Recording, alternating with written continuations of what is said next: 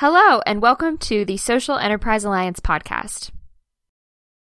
Driven to serve the often overlooked people management needs for the social impact sector, Lisa Brown Alexander set out to build a market where one didn't exist.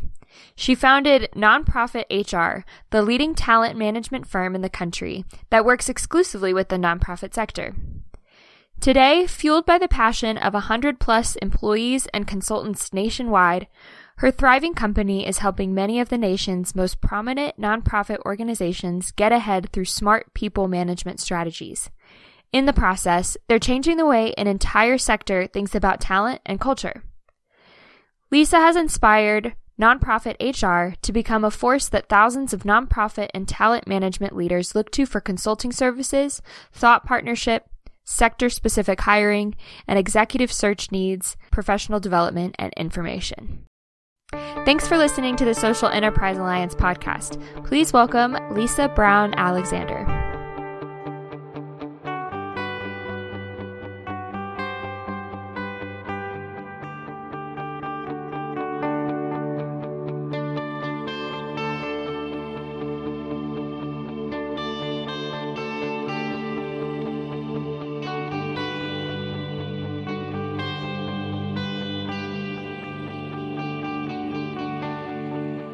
Well, Lisa, thank you so much for joining us today here on the Social Enterprise Alliance podcast. Welcome. Thank you. Thank you for having me. So, first off, really would love to hear your story, your background, and how did you first get involved in HR, especially specifically within this nonprofit social enterprise space? Sure. Thanks for the question. I began my career actually in the for profit sector, working for a large multinational consulting firm. But the area that I worked in was international employee benefits. That was my foray into human resources, not by design, but probably more by accident. After working with that large consulting firm for a couple of years, I took a role, actually a lesser role, at a nonprofit to work in their human resources department and went from being a specialist in the benefit space to more of a generalist. And that was kind of the beginning of my journey. Over the next 10 to 15 years, I built a career across three different nonprofit organizations in support of both their internal and their external human resources needs. Each of them were membership organizations. And what I was observing after having worked at each one is that they shared something in common. One, their internal HR needs were significant. Two, the HR needs of their members, which were also nonprofit organizations, were significant. And that led me to realize that there was a need for nonprofit centric HR support and consultation, hence the creation of Nonprofit HR in 2000. That's awesome. That's so interesting. And I'm just curious what motivated that switch to working at that nonprofit initially, that first one after working in the for profit space? I wanted to become more of a generalist, which I knew would be my entree into learning even more about human resources beyond benefits and compensation, or what we now call total rewards. So I wanted to move from being a specialist to more of a generalist. That role was an assistant. So I was assisting the director of HR at a large nonprofit. And that gave me everything I needed to know to get started on my journey and that organization, by the way, was focused in city government and city management. From there, I moved back to the for profit sector for a hot second, only to realize that I really did prefer the for profit world. And then my last stint before forming nonprofit HR was with another large trade association focused on long term care. So, as you can see, very different mission focuses, but that shared need for nonprofit informed human resources consultation. What really lights you up within this work? Ultimately, how people move through an organization is directly correlated to how successful the organization is. Even a volunteer led nonprofit depends on people. And if those people feel connected, if they feel committed, if they feel like they belong, they can absolutely help the organization realize transformative outcomes, not just for the organization, but in the nonprofit sector, most importantly, the communities where those organizations serve.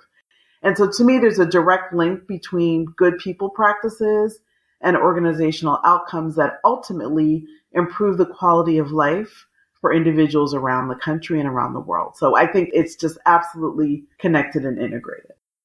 I love that perspective. Yeah, that's awesome. We've we've talked a good bit on this podcast and just in our work with SEA about employee wellness and that organizational culture and how it really is important to prioritize that in order to create a more successful mission. So, it's cool to hear it talked about in like this HR lens and perspective. Absolutely. Absolutely. There's definitely a connection and I've been in the space now 30 plus years, and I have never seen an organization that neglects its talent management health achieve its outcomes. Wow. If the organization is unhealthy, if it's toxic, if there are dysfunctional relationships, if there's inconsistent behavior, lack of equity and belonging, all of those things trickle through to how they show up in the community. And so it matters. Culture absolutely matters. That's awesome we were preparing to ask, you know, whether you're a nonprofit for profit, why it's so important to invest in HR. But I think that you've just answered that question. Related to that question, though, is wherever someone might be at. Let's let's say we know there's an organization. They understand why the investment is needed. They're having social impact. They agree that the impact that they can have is only as effective as their employee culture might be.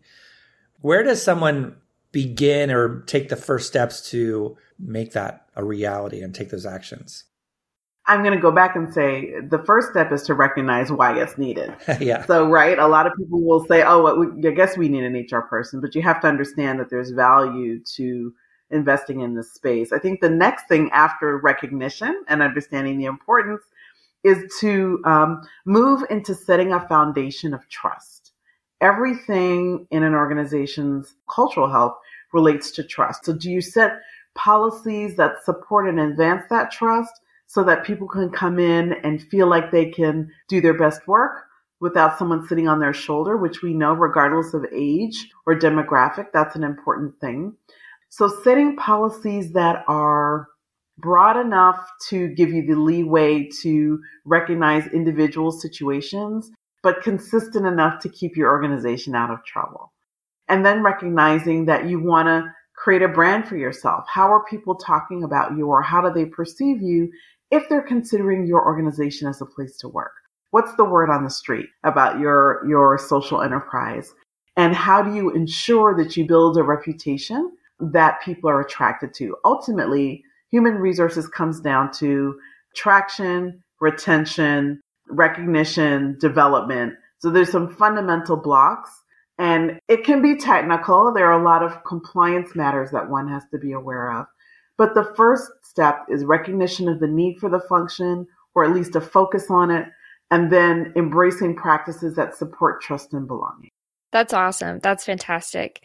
And as someone who is a consultant in the HR space, do you often run into nonprofit or maybe for profit social enterprise organizations that say, well, we just don't have the funds for that. We just can't make it a priority financially. How do you respond to that statement?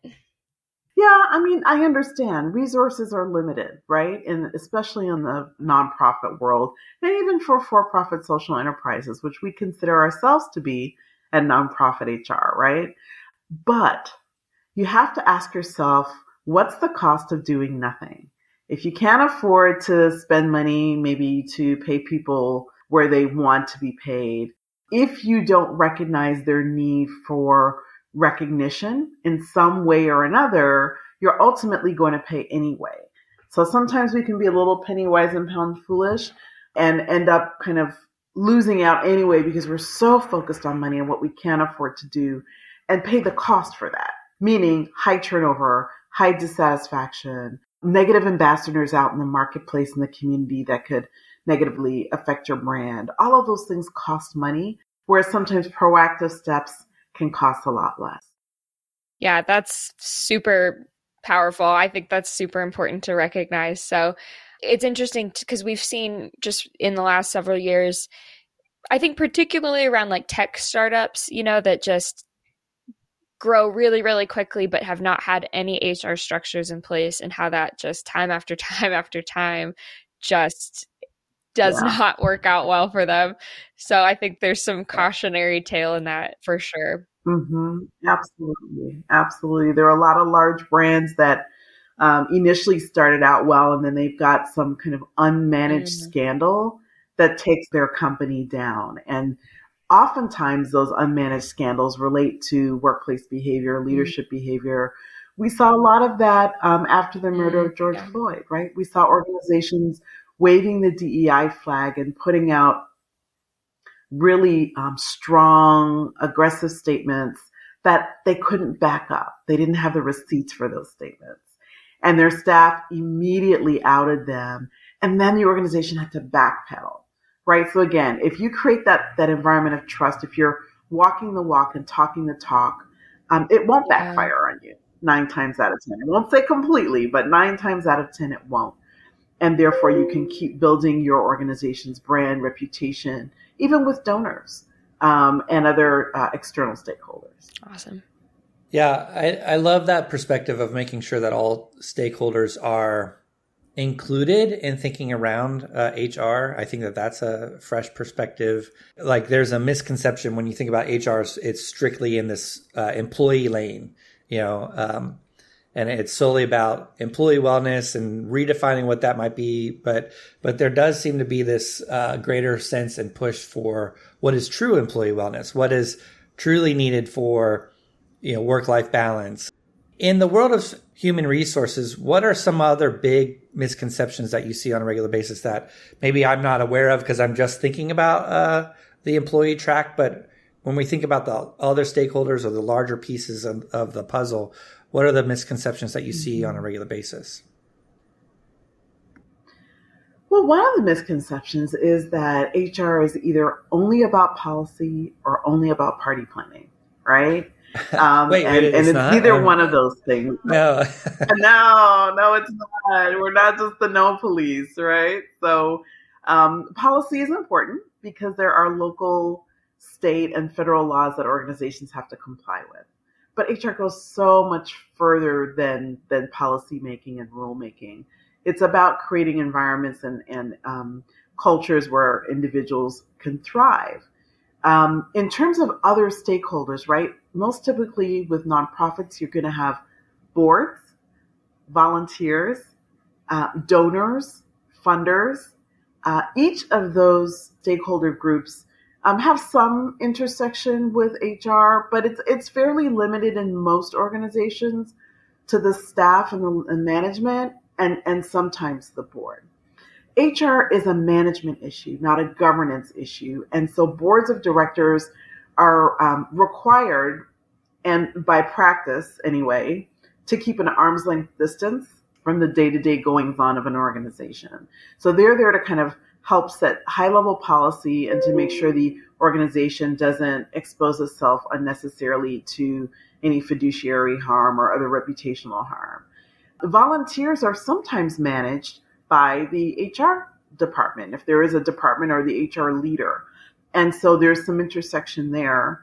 Uh, with donors, the connection is that um, I, as a donor, might be negatively impacted by the news uh, that I hear about an organization if its practices are unhealthy. And that may alter my decision to make a financial contribution to an organization that's kind of has a bad reputation. In terms of funders, from a funding perspective, I'm going to want to make sure that my investment in your organization is a good one and that I'm not putting bad money after good. So I'm going to want to know what your people practices are like. Tell me about your turnover. Tell me about your, your diversity, equity, and inclusion practices. Tell me about how you compensate your staff. Are you are you paying fairly? Are you paying a livable wage? Those are things that increasingly funders want to know. So there is kind of points of intersection of HR to each of those major stakeholder groups. That's so fascinating. So a lot of our members in Social Enterprise Alliance um, are on the smaller side in terms of number of staff. Um, so if they're in the process of wanting to develop an HR department, what would be the first priorities for a, like a smaller size organization? Well, depending on their growth trajectory, I would say a focus on attraction, development, and retention. Those would be the three things that I would focus on. How am I bringing people in? Am I moving quick, people quickly through the um, employee or the candidate pipeline and the experience? Do I create a good experience for people wanting to um, give my their time and talent to my organization? From a development perspective, am I creating opportunities for everyone on my team to keep learning? Right, not necessarily get promoted because if you have four people, there's nowhere to be promoted to. But can I keep learning? Can I keep deepening and enriching my skills so that I can continue to build my portfolio of knowledge? from a retention perspective is am I doing the right things as an organization to keep people? Am I giving them autonomy, flexibility? Do I convey trust and confidence in their ability to do the work? And am I collaborating with them to build better, bigger, stronger solutions for the communities where I serve? If you just start there as a small organization, that kind of covers the major umbrellas. And of course, compensation um, you know, how you pay people factors into the attraction factor as well. But start small. Don't feel like you have to do everything. Know what you know, know what you don't know, meaning get the help of someone to help you be compliant, both at the local and the state level, and of course at the federal level. There are some guidelines and policies and regulations that don't apply to the smallest of organizations, and others do. So your size matters and will help you understand what you need to focus on from a compliance perspective and what you can ignore. Well, that actually leads us really good because I want to make sure people are aware of how to get to you. But the know what you know and know what you don't, that know what you don't, I'm like, okay, where do I start? Uh, so clearly, uh, you're passionate about that and have this uh, resources available. So, how can people get connected with you and your work at Nonprofit HR? and and what offerings are available for uh, the network of Social Enterprise Alliance? Thanks for that question, David. So, Nonprofit HR is a full service for profit consulting firm that works exclusively with the social impact space. And by that, we mean associations, foundations, charitable organizations, and social enterprises. We offer services in five core areas human resources outsourcing for those organizations that need kind of ongoing support. Uh, equity, diversity, and inclusion for those organizations wanting to advance their inclusion practices. Total rewards, which focuses on benefits and compensation. We also have a search practice to help you find talent at the professional and the executive levels. And finally, we have a strategy and advisory practices that helps organizations with project needs support or uh, project based support um, in all kinds of areas, including performance management, workplace culture, um, organizational development, strategic planning, um, all of those good things. So, just about anything having to do with people, we can help you with, including HR tech, which falls into our total rewards practice. Our website, if you want to find us online, is nonprofithr.com. No hyphens or anything, just all one word, nonprofithr.com. We have a presence on LinkedIn, Instagram, Facebook, and I believe we might even be on TikTok. But wow. don't ask me because I'm. I think we're trying to get oh, there. That's awesome. That's so great. Well, this has been very enlightening, Lisa. We really appreciate you coming on and just sharing your knowledge, your expertise, and your passion with us today. Absolutely, my pleasure. Thanks for having me.